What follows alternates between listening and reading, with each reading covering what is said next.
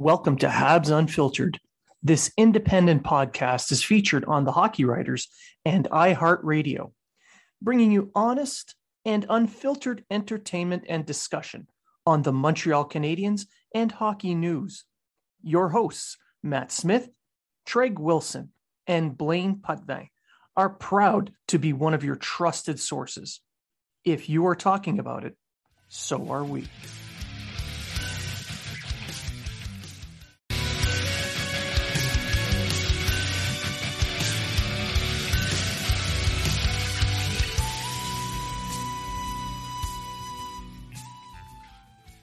Welcome to Habs Unfiltered.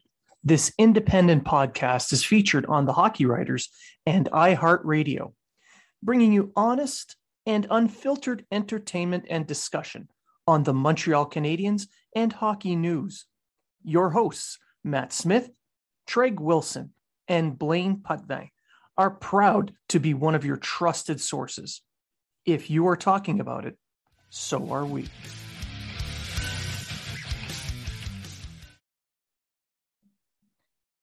And welcome to Habs Unfiltered, episode 208. I am your host, Blaine Putney, and I'm joined now by my special guest, Scott McCarthy. Welcome to the show, Scott. Hey, thanks for having me again. I know. To be back. yeah, this is pretty awesome. So, for those who don't know, Scott McCarthy, aka Lead Don't Boss, host of his own podcast, Moving Forward Leadership, has kindly stepped in to help me host one of these episodes. So I, I can't thank you enough because, you know, my co-host just cut bait and ran. So, you know, um, this is just the army picking up the slack of the Air Force Navy yet again. That's right. Being an ex-soldier myself, I, I appreciate that. Oh, boy. just want to point out, you know, Air Force, Navy, you guys, uh, you guys let me down. I'm disappointed. Disappointed. Uh, all right, so give uh, before we get going on uh, the day's issues, and there is a lot. Why don't you give my listeners a little bit of a, a breakdown of your podcast and what you cover?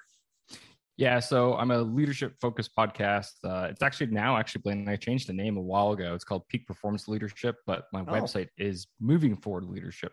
So it's just a little shift in that, but still, if you put in Moving Forward Leadership, uh, you'll still find it. Uh, so I cover you know organizational theory, leadership uh, from an organizational standpoint uh, across what I call my three domains. Uh, first being leading yourself, i.e., how you can be the best leader possible. Second one being leading your team, how you interact with people within your organization, and finally the third domain of leading your organization, that institution bit. Um, and have guests from across the world and a lot of you know top selling authors and uh, prominent public figures in the space coming on the show. So do it by do it much like yourself uh, on the side, uh, still serving the Canadian Army. So hence the little dig there. Uh, but yeah, it, it's it's a good time. Yeah, well, you know, um, we're all just lowly NCMs and NCOs. You know, oh, we here we go. we don't we don't hold that we don't have that commissioning scroll that we can put up on the wall and look at reverently and say, "Look, the Queen signed this." So okay, fine. To go down that route. Um, uh, before, because you're a P1. Is Treg a P1? No, not yet. Not yet. Okay, so you're a P1. So back in the day, you guys would get a, um, you guys would get a warranting scroll. Yep. Which is which is uh, almost identical to the commissioning scroll, except it doesn't mention that you're commissioned. No, we uh, just earn there. it. Yeah, you you earn it by you know I just go to school and get get mine.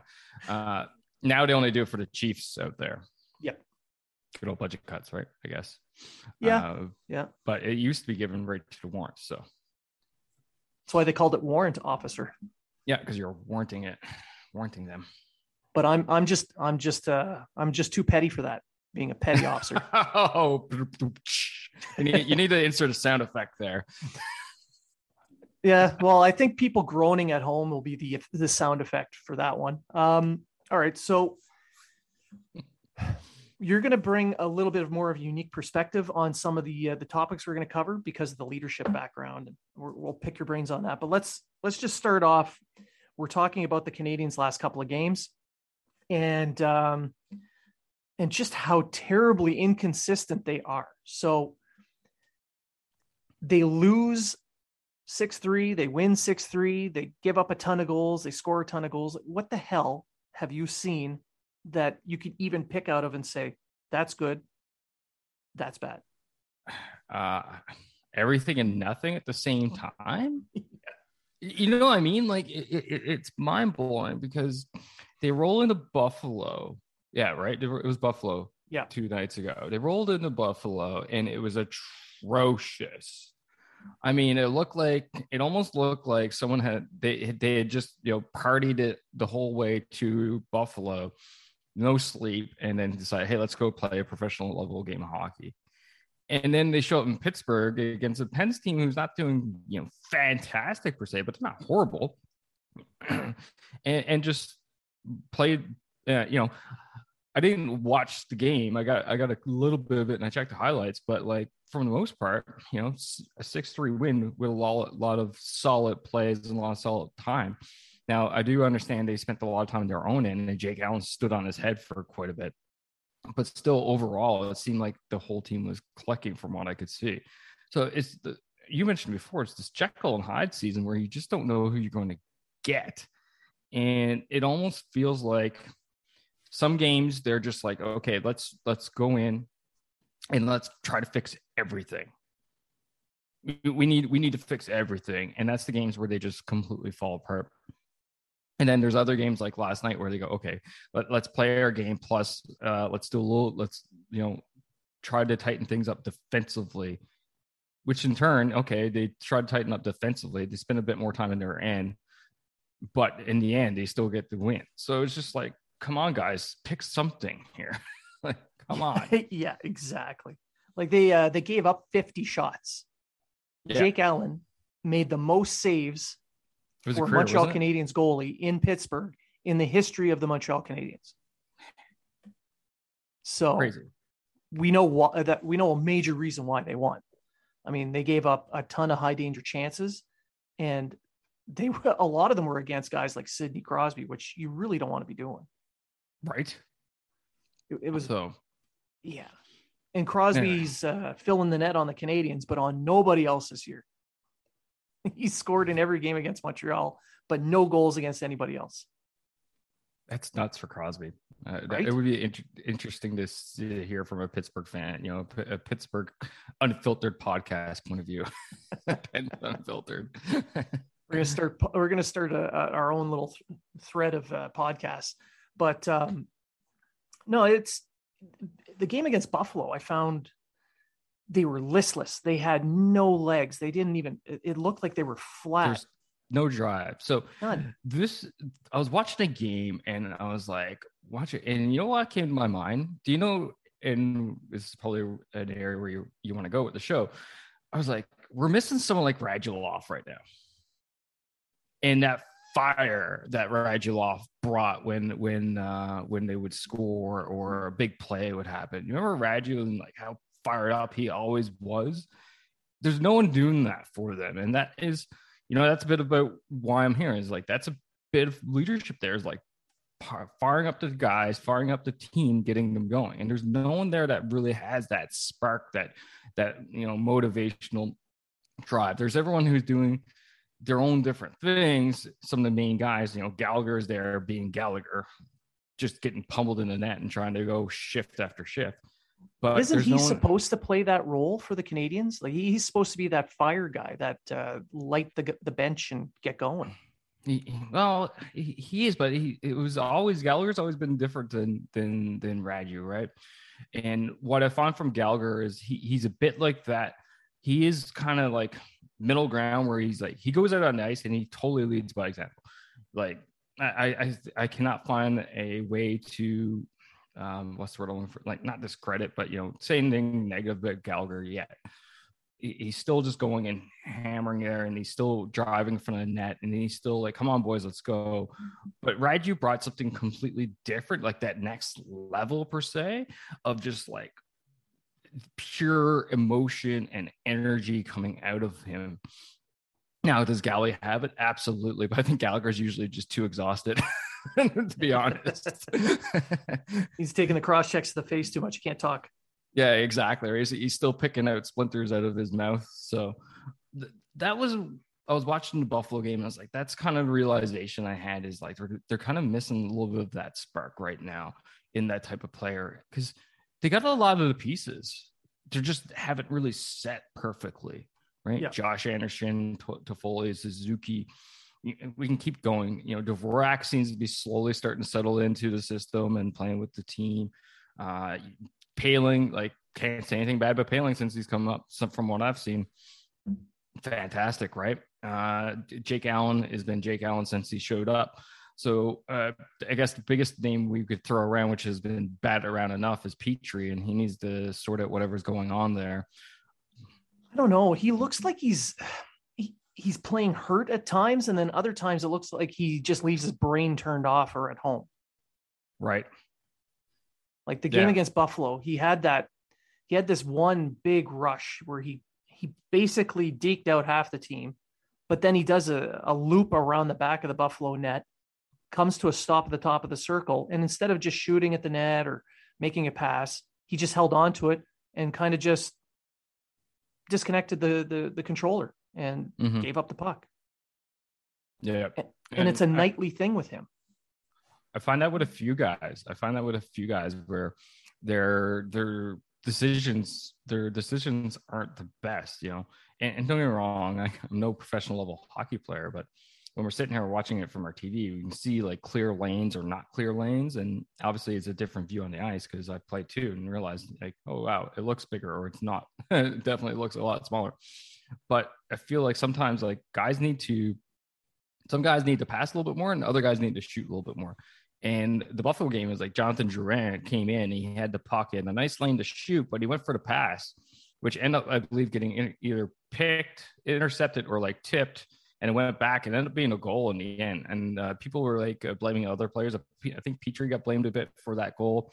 I'm like, no, it actually goes back to Jonathan Drouin. He should just shot the puck by trying to make the pass because I know he's a, a, a playmaker, but man, I was like, shoot the puck. You, you need to shoot the puck a little bit more so there's these little things that are i think are kind of dragging people down and that goes it goes to we need someone that says all right you know play your game right? You need to stay and play your game but at the same time like take chances. Take the chance and, and just let it go. Like more pucks on net is not necessarily going to be a bad thing here. Now back to gallagher uh, guy lafleur came out in uh, the last day or so and mentioned how the Canadiens need to shit or get off the pot. Name him the captain, you know, because with Weber out and let's be honest, he's likely done for his career. He's already doing scouting roles for the Canadiens. So with him out, the captaincy now it's it's in limbo. And, and the Canadiens have had interim captains in the past. I mean, you look at uh, Kovalev when he was an interim captain with Koivu out injured. But now they're they're not even doing that. So how much of an impact would it be to actually take the C from uh, from Weber and give it to Gallagher, in your opinion? So this is probably the only time in my life I'll, I'll criticize Shea Weber, and I hope to God he doesn't hunt me down for it. um, I think when when things came to realization how bad Shea, it is for Shea, he should have walked into Bergevin slash Dom Ducharme's office and dropped the C on their desk and say, "You got to hand this off. If I'm going to be out for a year, you need to hand this off. Someone needs to be in that room wearing this." And that should have been on, you know, Shea should have did it. Now, did he do it? And they said no. I, you know, who knows, right? We, we don't know what happens behind closed doors. So I'm just going off of the information now, right? So to me, that's what should have happened. Weber should have freely given it up and yeah, Gallagher's the next guy in line. We all know that. And in fact, we talked about that the last time I was on the show. So, what is the impact, the effect it's having? It, it, it leaves that void of like, okay, who who do we look to? Right? Like it's like when the boss is away and they don't say, okay, this person's in charge. And like, who's in charge? And everyone's like looking around. And when you're in a situation like this right now, uh, people are going to deflect. They're going like, oh, it's not me. I'm not the one in charge when things are going going bad because they don't want that negative association, right? Whereas if we actually had appointed a captain like Gallagher, he could have more of that um, step up. Like the, it, it's clear for him now to step up because unfortunately, right now, there's still lingering of you know what? There's Shea Weber is still the team captain. Now, the, in the in the room, the guys need to sort that out and get past it. But it makes it a hell lot easier when the team management comes down and say, "Shea's out, Gallagher, you're in. It's it's it's your it's your room to take and run with with the boys, right?"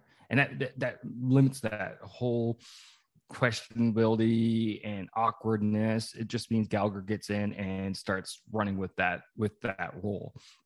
So that's how I fit, uh, or how I feel like this should have went down from day one. Once they realized uh, Weber was out, he should have just walked in and dropped it. Yeah, especially with the importance of part of being a leader is taking the responsibility for the outcomes that happen. So 100%. on the ice, you, there's poor outcomes, especially this season with the Canadiens. And, and then you have guys like Brendan Gallagher, who a few days ago, right after the Capitals game, came out and addressed the media and said, if I had an explanation for what's going on, we would have fixed it. We got the result we deserved. So he's he's the one up in front of the media taking the heat and then being honest. He is being honest and open about what's going on and deflecting that that criticism from the other from the rest of his team directed towards him. So that's to me that's the kind of leadership that they've they kind of need at the moment and giving him the captaincy would just make sense. Yeah, it just solidifies it, right? So uh, often I talk about leadership isn't about a position; it is more about what you do. So Gallagher is definitely showing it, but I feel like uh, to make it to make it solid, you just need to make that one step. You know, take them the A, give them the C, and then it just takes away all the questionability because not everyone is going to necessarily look at Gallagher and go, "Oh, you're the team captain, you're or you're a leader," and that could be internal to the bench, it could be external to the bench. You know, some of the news media could be like, "Well, who are you really to go and say this? Uh, you know, act in this way. You're not the team captain, whatever." I don't, I don't expect that, but you know, the potential is always there. That's why it's important to me. I believe that they should go ahead, give them the C, whether or not it's interim, and I would even go so far to suggest at the beginning of the season, if, if Weber had said, "Hey, give this to someone," aka Galley, Galley gets it, and Weber comes back at the end of the season, he still rolls without it. Yeah, right. He still yeah. rolls without it because Gallagher has been wearing it the whole season. But now it's like, is is Weber actually going to come back? Is he not going to come back? Everyone says he's not going to come back, but there's that question. Question, the questions are still out there. And then it's the silent leader of Carey Price. And where where's Carey been? You know, I, I don't I haven't seen him in the press box. And I know, you know, I'll preface everything with saying, well done to Carey for what he did before.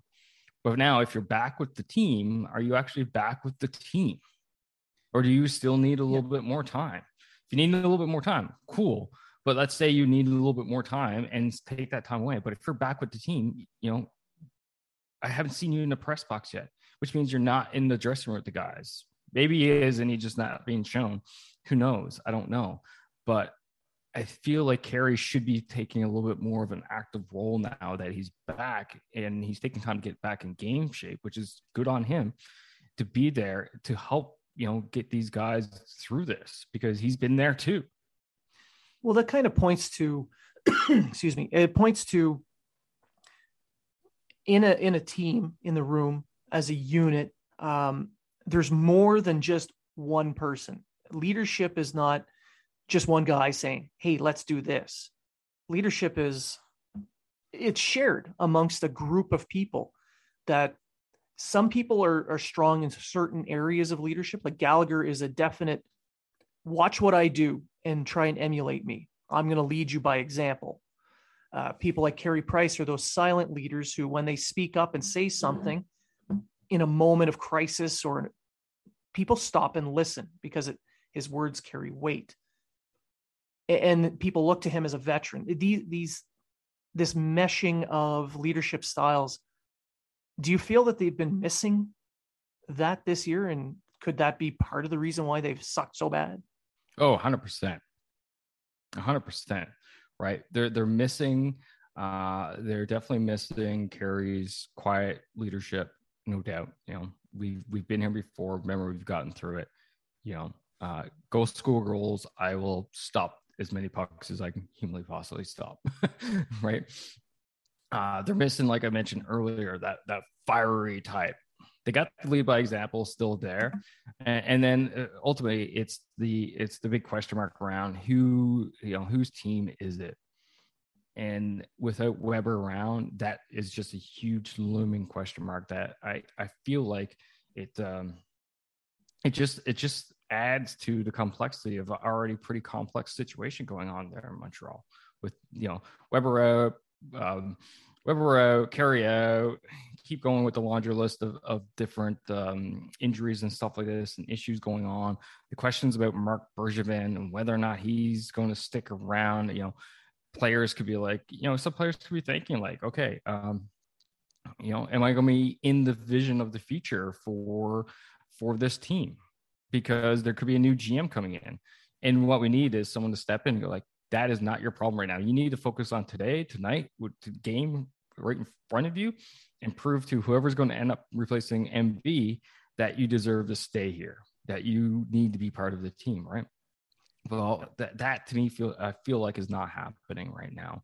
So there's this disjointness that's going on, fragmentation, right? You see some players gelling, other players not. Some players doing their roles, other players not, and it, it's a huge just schmozzle mess on days like when they play Buffalo. And then when you look at games like last night against Pittsburgh, like, where have you been? I've been waiting for you all season. Yeah. You guys should come around a little bit more often. I like you. Now, this uh, this dynamic, you brought up a, a, good point about the dynamic in the room, possibly being um, a portion of it that uncertainty. There's the uncertainty around management. When you don't know who your boss is going to be from one day to the next, the motivation to, you know, go above sometimes just right. isn't there. I mean, it's just human nature. I know, I know professional athletes, they're proud they got to this point because of not just their talent, but their insatiable appetite to work and be the best. But they're still human and they still could look at that and say, I don't know. I don't know what what's gonna go when it's gonna happen. I'm not sure. So maybe I won't go that little extra, or it's it's subconscious. Now 100%. The team itself is going through as we speak. It's Sunday morning. It's the 28th of November. Last night, uh, Scott Mellanby quit the team as the assistant general manager.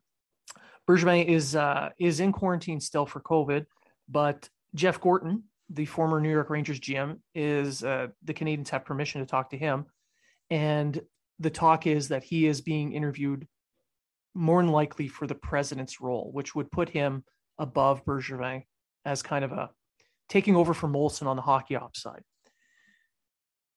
This this here now the players are going to see this happening and they're saying well now people are losing their jobs because we haven't stepped up. How much of an impact do you think that would be mentally for them and leadership wise in the room? I, I think ultimately um, the players would need to understand why scott Mellanby left right? And, and, we talked before you hit record that most likely he didn't get either job he wanted so he's like i'm, I'm leaving on my terms. So if the players were explained that, I don't think it would be uh, such an impact. But if they weren't explained it, or you know, he's like Scott Melny's like, nope, this team sucks. I'm done with you guys. I hate you all. You know, like mm, mm, burned a house down as I as I walk out type thing, uh, because he just got fired per se. Uh, then it would definitely have more of an impact, right? Because the last thing you want is to have that such a drastic impact on someone else's life because you're not performing. But it happens. It, happens in all kinds of different areas of the world. And professional sports, like you're talking about the elite of the elite of the elite here playing, stakes are high, big money on the line, people's careers, etc. There's not a whole lot of margin for error. So, you know, it definitely boils down to um, having an impact in the back of the minds of the players. And then as well as like, okay, so who's next? Because you already hear, you know, that that's occurring but at the player level you're even hearing the trade rumors starting to pop up and who has trade value and it's just like okay i'm going to play my hardest just to get you know potentially traded for a first round pick what? Like, you know, so from a player standpoint, that the, that wouldn't necessarily feel the best, but you know, from management standpoint, it's kind of how you play the, the game of the game per se, right? So uh, a lot of players like could it could be it could be burning in the back of minds of how their play is affecting others and being traded you know could affect how their uh, the impacts on their families. Suddenly okay i gotta pick up i have to pick up and move. I gotta go to this new city and it's likely going to be for you know four five months and then it's contract time and i don't know who's going to extend me or who's going to offer me contracts. And a lot of time away from from their families and you know where are we going to live next and all these other questions. So those things have effects on players has effects on everyone. And we feel in military when posting season comes around you see that that drop in people's performance because of the uncertainty and they have all these other things weighing in the back of their mind. So professional hockey players would be no different. So yeah it, it's definitely going to be a bit of an impact. Um, we'll see as this, as time goes on. It'll be interesting to see what happens out of this interview with uh, Jeff Gorton. Was it again? I forget yeah. the name off. Yeah, yeah. You know, see if if he actually gets picked up, become like you know vice president of hockey ops. Does that now mean the GM um, process is going to be like a long drawn out one, which would even be worse, I would think right uh, on the players? I'm because, not. I'm not sure if it would be long and drawn out, but having a president of hockey ops who's a hockey mind, someone who's experienced, like Jeff Gorton has a lot of experience with Boston and the Rangers. He's done right. some great work with both teams. Having someone like him instead of Geoff Molson kind of overseeing things on a day-to-day basis, I think would be a lot better. I, I don't disagree with that. I, I fully agree 100%. Like Jeff Molson, he's a ones a numbers guy with a dollar symbol in front of it, right? That's what yeah. he needs. He needs to worry about the business side. How much money am I going to make this year out of this investment? Because from his perspective, the Montreal Canadiens is just another investment. It's no different than you know our, our little RESPs yeah. or TFSAs, right? I mean, it is a family thing for them as well, right? It's a tradition for him, but it, at the end of the day, it's he's feeding his family on this. So, yep, yeah, hundred percent. So he needs to you know keep that mindset. Uh, and then you have someone who you know knows the game and can make those decisions from that strategic level of okay you know it's time for us to get rid of the gm or it's time for the gm to make some moves here or something and, and have those conversations with with the uh, with the general manager you know that next kind of layer above because Molson obviously doesn't have not I wouldn't say that experience per se, but that mindset. So I wonder it, will be interesting to see how the GM thing plays out if if he does get that job of hockey uh, vice president of hockey operations and and see how that goes down down the line. Uh, but end of the day, it trickles all this trickles down because the GM sets the vision for the team. Yeah right? It's the so overall that, direction the vision. Right so you know do we do we stick with you know this mobility type team that we need or do we go you know do they bring in a gm who wants to go more of a boston style again of crunching and grinding? And suddenly a lot of players go on go on to trade block depending on which style you want. The gm wants to, to uh, build around. So we'll have to wait and see it, there could be a lot of changes coming and, and i'm not talking yeah. just not talking just in the management level i we know a lot of the assistant gms are going to go. I question if dom ducharme will last after uh after uh, his contract's either up or or he goes into his final year right? And then on top of that that means the assistant coaches you know they there's a lot of questions there. So all these questions right it just piles on top of people and so much uncertainty around there uh, end of the day, um, if Marc Bergevin didn't sign the contract back, you know, which he didn't, he didn't sign the contract back this summer. This goes back to a leadership thing. Jeff Geoff Molson should have just jumped on saying, okay, yeah. you know, as you said, uh, Tom, you know, don't leave a lame duck GM. Well, you can't leave a lame duck leader, right? And this is the problem that they're having. So we're seeing a lot of these trickle effects from a leadership standpoint. Geoff should have made that call, like, okay, cool, you don't want this contract. Do you want to be part of the team? Yes, no. Okay, no, we need to make the call now and keep you in place until I find someone else. Because Bergevin has shown and has said he's with the team till the end of his contract. So I don't feel like there was a dire need to fire him per se. It wasn't doing anything that's, you know, can make the team any worse. But at the same time, uh, I feel like they should have went on. If he's not going to be part of the future, then it's time to start making the future to present. Yeah, exactly. And I found that um, Molson's, how do I say this? His, uh, hmm, his fealty to to Bergevin, the the friendship kind of overrode his business side. So letting him stay as a lame duck, yeah, that's great. If you don't have a if you have a plan for the future, awesome. But there didn't seem to be one. He was just kind of relying on Bergevin. He's even said in the in the last couple years how he's never needed to hire a president of hockey ops because Bergevin is so uh, he, he's a veteran. He knows what he's doing he trusts him. So just the fact that two years ago he said this, and now it's looking like he's trying to find a president. Either he's lost trust in Bergevin, which I doubt. It doesn't seem to be that kind of a guy. Or he sees that the team needs a new vision, and which means the entire management side is being overhauled. And with Gorton, with Gorton uh, coming, if he comes. He's a he's a, a hockey mind that was moving towards that more mobile defensive style with a transition game. He did it with Boston.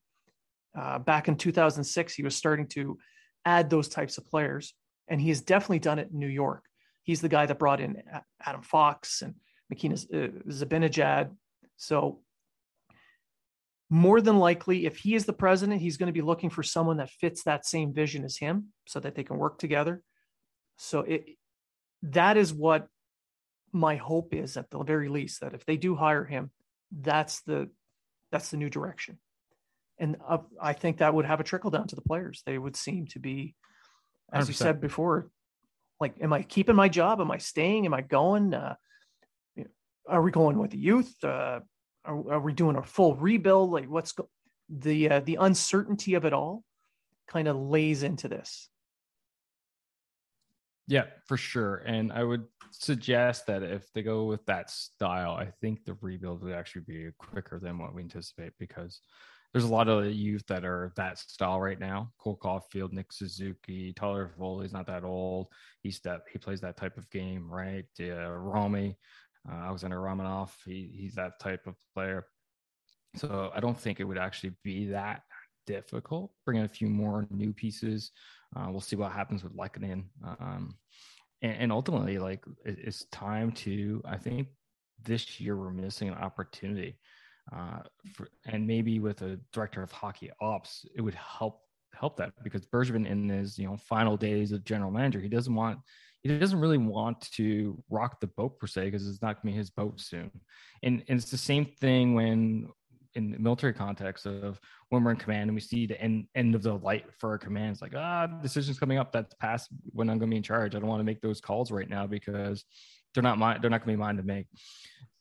So we have that president of hockey ops. They can make those those calls now for the future, and he would be saying, "Okay, season's toast. Let, let let's get the youth experience. Let's keep Poehling in let's waive Montembeault for God's sakes and keep Primeau up while Price is still out. So then him and Allen can split 50 50.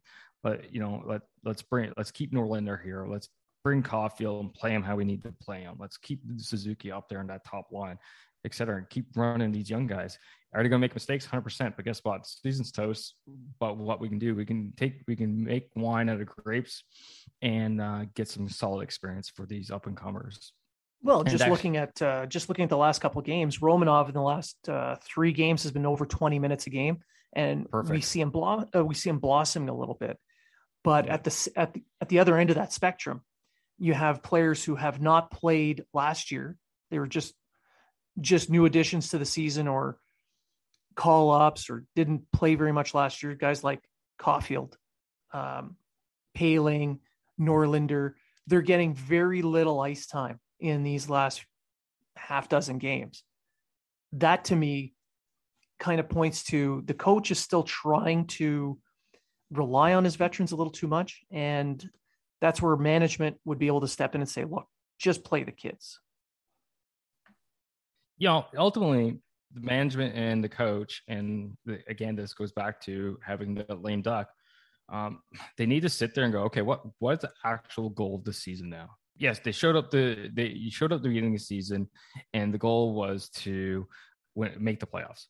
And Bergeron says that all the time. We just need to get in the playoffs. And last year was a prime example, right, of of that uh, and that ideology. But really, like you've done the math, like is making the playoffs a you know realistic goal for the season now?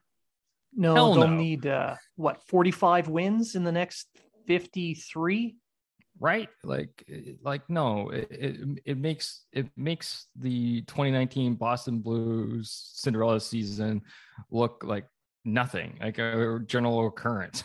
Like it's not even close to being re- realistic to occur. So okay situations change all right what's our new goal then?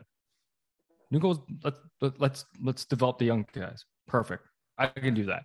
Do we care if we win? No actually we, we we shouldn't overly care to win. Do we like to win? Yes. Would we like to win? Absolutely. But the goal is actually development of the young kids for them to get experience out there. And, and if everyone gets on that same sheet of page and understanding that, you know, we had a false start. There were so many reasons for that, you know, from injuries to uh, bad puck luck, team not necessarily, team being tired after the long playoff run, et cetera, et cetera.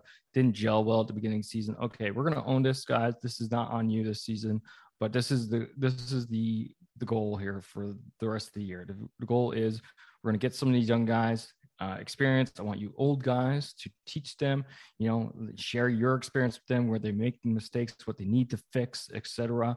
And this is how we're going to bond as the team we fully understand this season. You guys are gonna you're gonna finish up in April once season's done, and then next next fall we're gonna be back and we're gonna go after it again. Everyone on board? Yeah. Okay. And at least then you got something you can go after. But right now, I feel like the players are still, you know, the players are trying to play to keep their job. Dom Ducharme is trying to coach still to win.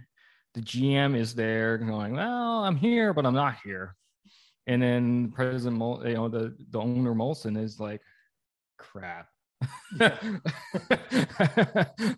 so everyone's disconnected and disjointed, right? There's no that streamlined common vision that need that needs to that everyone needs to go after.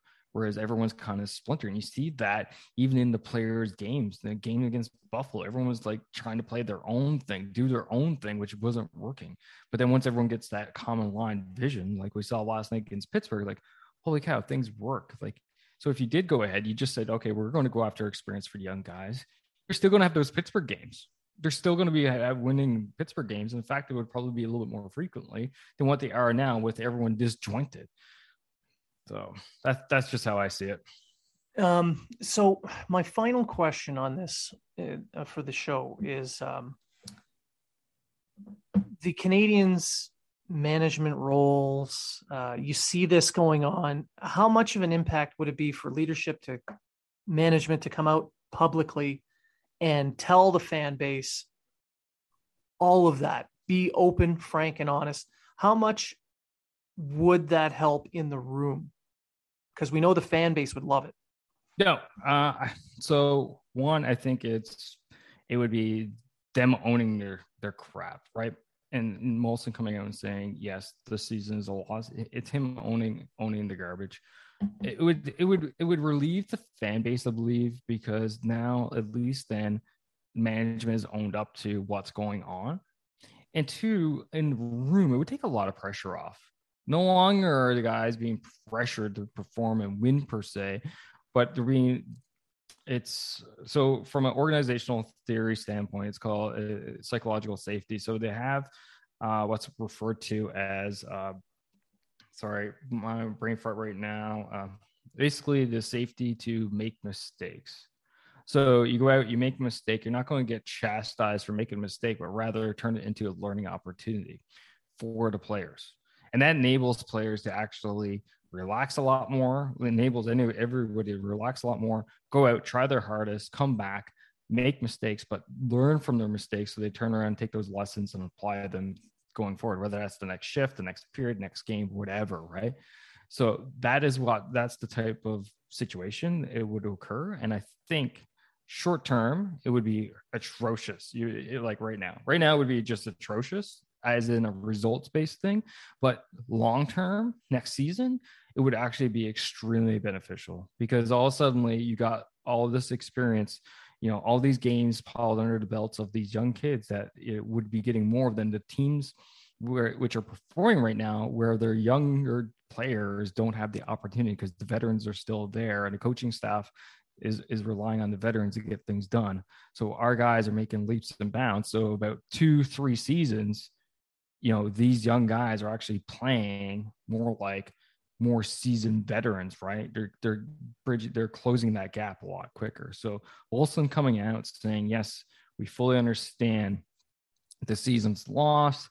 This is what we're doing. This is the intent. This is the vision. This is where we'll be, and this is our plan for next year. Would you know from a um, fan standpoint, from a player standpoint, would be fantastic. The problem is, what's that going to do on his business side? Yeah. right? Yeah. And it, that's the dichotomy that Molson has to, to make that because then all of a sudden, like players or people are gonna be like, well, we know the team's gonna lose, gonna suck. Why do I want to go buy tickets and go watch them, you know, probably lose and suck and all this stuff? So well, that's where marketing kicks in, right? The marketing team has to step up and say, "Watch these young guys play. Watch the uh, watch the yeah, future yeah, now." All, yeah, yeah, right. So that's the economy that he would be stuck yeah. in, which I, I could I can understand and feel for him because, like we said earlier, you know, he's putting food on the table for his family. Although I'm sure there's no no shortage of food on his table per se, and even if they do have a a crappy year business wise, he would be fine. But still, that is that's going to be a, a huge driver motivator for him. But it would yeah. be probably the good thing to do, I would think. There's a lot to be said about a bad year on a season that the owners uh, the ownership has dropped about a hundred million dollars in players' salary. Right. That that that's that's painful. It's painful. I get the business side of it, and I know there's a lot of talk of possibly fans not wanting to see a rebuild in Montreal because Montreal is this unique market. But at the end of the day, I think you can sell enough fans on a bad year and spin it the right way that you don't really lose money. You'll make you'll make money, but not as much as you would have made in a good season. Right. I, I think you can pull that off. Now, I, I think we've pretty much covered all the topics for today's episode. Uh, do you have any final thoughts? Uh final thoughts. You know, I, I, I guess my final thought is, uh, I think once we start seeing forward movement, which it, it, could be sooner than later, who knows, right? We may see an, an announcement this week, whether we get a, a president of hockey ops in or we get uh, Bergevin being, you know, finally released. I think we're soon going to see some uh, forward progress in those rounds, which are which are going to trickle down. Now, what we all need to realize is these things don't change overnight. When when changes are made at that high level, things don't change overnight. It's not like oh suddenly we just brought in like McDavid for a bag of pucks and Edmonton retained ninety nine point nine percent of his salary, right? Like these things take uh, take time for these changes to occur. And uh, the fans that are listening to this, and uh, we've been through it before, but it's going to take a couple of years. Like Montreal may be able to contend next year for playoffs if if people are healthy or they make the right deals, make the right trades or signings upcoming. You know, we do magically pull number one in the draft and get Shane Wright, uh, and he he's ready to play in the big league or whatever. Uh, but it's going to take a few years. Like look at the rebuild Edmonton had to go through. It took forever. Still going still going, right? Although now, you know, there's there's I think if Edmonton solidified their goaltending, they would be a lot more serious contender. And that's really the hole that they got to fill. So you got with McDavid, Draisaitl, Nurse, Nugent Hopkins, all these all these players. It took years upon years of first round picks for them to get to where they're at uh, you know, and, and playing in, in, in the dumps. I remember being in Edmonton when Taylor Hall was drafted number one by them. You know? Yeah.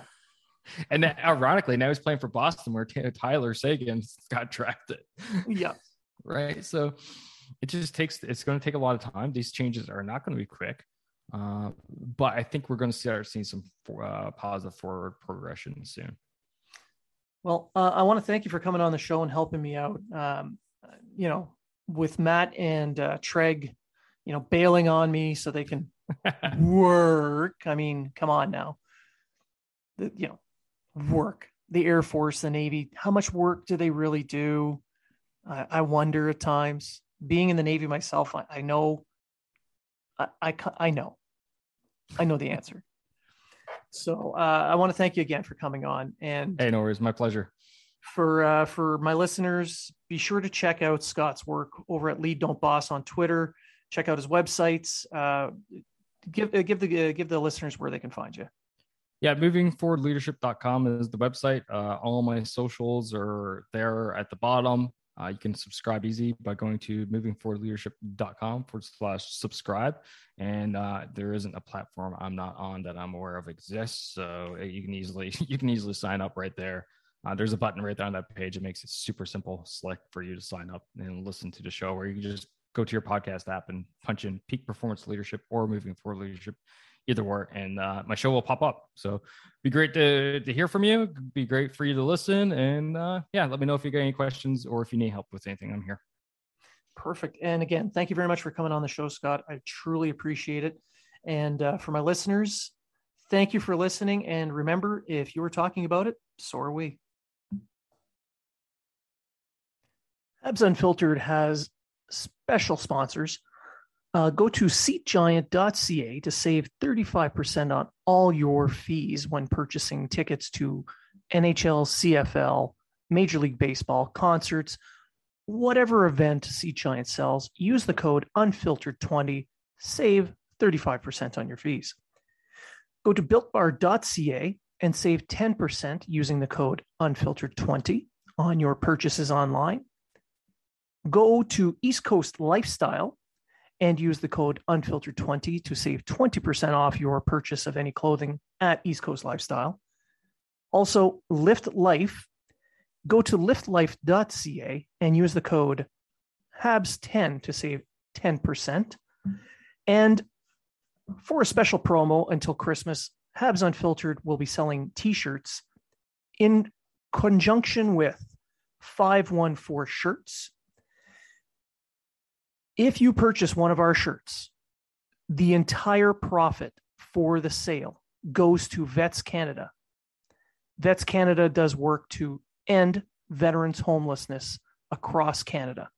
So let's help a great cause and wear a great shirt.